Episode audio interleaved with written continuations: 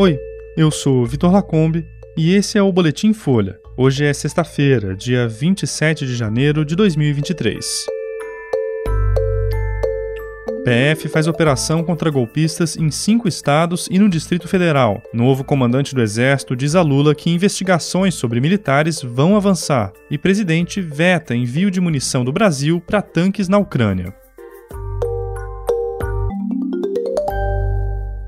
A Polícia Federal cumpriu nesta sexta novos mandados de prisão preventiva e de busca e apreensão para identificar pessoas envolvidas nos atos golpistas do dia 8 de janeiro. Entre os alvos da operação determinada pelo STF estão participantes, financiadores e apoiadores do vandalismo em Brasília. Até a conclusão desse boletim, foram cumpridos mandados no Distrito Federal, Rio de Janeiro, Paraná, Minas Gerais, Espírito Santo e Santa Catarina. A previsão era cumprir 11 ordens de prisão preventiva e 27 de busca e apreensão. Em Santa Catarina foi presa a Maria de Fátima Souza, de 67 anos, conhecida nas redes como Fátima de Tubarão. Ela aparece em imagens dentro do Palácio do Planalto no dia 8. A PF também cumpriu o mandado de busca e apreensão em endereços de Leonardo Rodrigues de Jesus, que tem o apelido de Léo Índio. Ele é primo dos filhos de Jair Bolsonaro e participou dos ataques aos prédios dos três poderes. Os inquéritos que investigam os ataques golpistas estão sob relatoria do ministro Alexandre de Moraes. Os envolvidos nos atos podem ser acusados de crimes como abolição violenta do Estado Democrático democrático de direito, golpe de Estado e associação criminosa, entre outros. Nessa sexta, o interventor federal na segurança do DF, Ricardo Capelli, disse que as falhas da Polícia Militar e o acampamento golpista em Brasília causaram as invasões. Ele apontou que o ex-secretário de Segurança Pública do Distrito Federal, Anderson Torres, recebeu um documento de inteligência sobre o perigo previsto para 8 de janeiro, dois dias antes dos ataques. Um relatório com as conclusões da equipe do interventor vai ser encaminhado ao STF.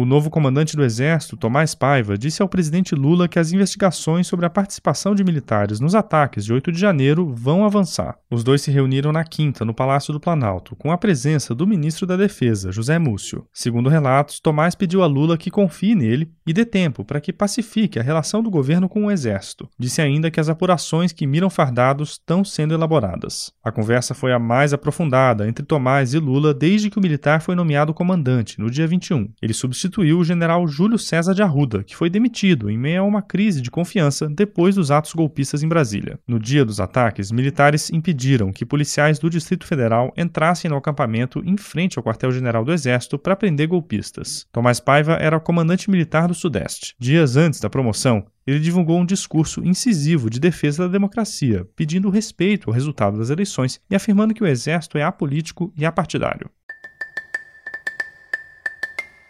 E o presidente Lula negou um pedido do governo da Alemanha para que o Brasil fornecesse munição de tanques que seria repassada por Berlim à Ucrânia. Os ucranianos estão em guerra com a Rússia há quase um ano, depois de Moscou iniciar uma invasão ao país vizinho. A decisão aconteceu no último dia 20, na reunião de Lula com os chefes das Forças Armadas e o ministro da Defesa, José Múcio, um dia antes da demissão do então comandante do Exército, Júlio César de Arruda. Foi o general quem levou a proposta para discussão, mostrando que o esforço do chanceler alemão Olaf Scholz para apoiar Kiev com blindados é mais amplo do que vem sendo divulgado. Não está claro se foi um pedido oficial da Alemanha ao Brasil ou uma sondagem. De acordo com militares e políticos com conhecimento do episódio, Arruda disse que o Brasil receberia cerca de 25 milhões de reais por um lote de munição. Lula negou, argumentando que não valia a pena provocar os russos. O Brasil condenou a invasão em votação na ONU, mas mantém uma posição de neutralidade em relação à guerra por motivos econômicos e se recusa a participar de sanções contra a Rússia. Depois de semanas de pressão dos Estados Unidos e outros aliados, a Alemanha decidiu enviar 14 tanques Leopard 2 para a Ucrânia e também liberou que países que operam esse modelo de blindado enviem mais unidades para Kiev. 12 países na Europa contam com o Leopard 2 nas Forças Armadas.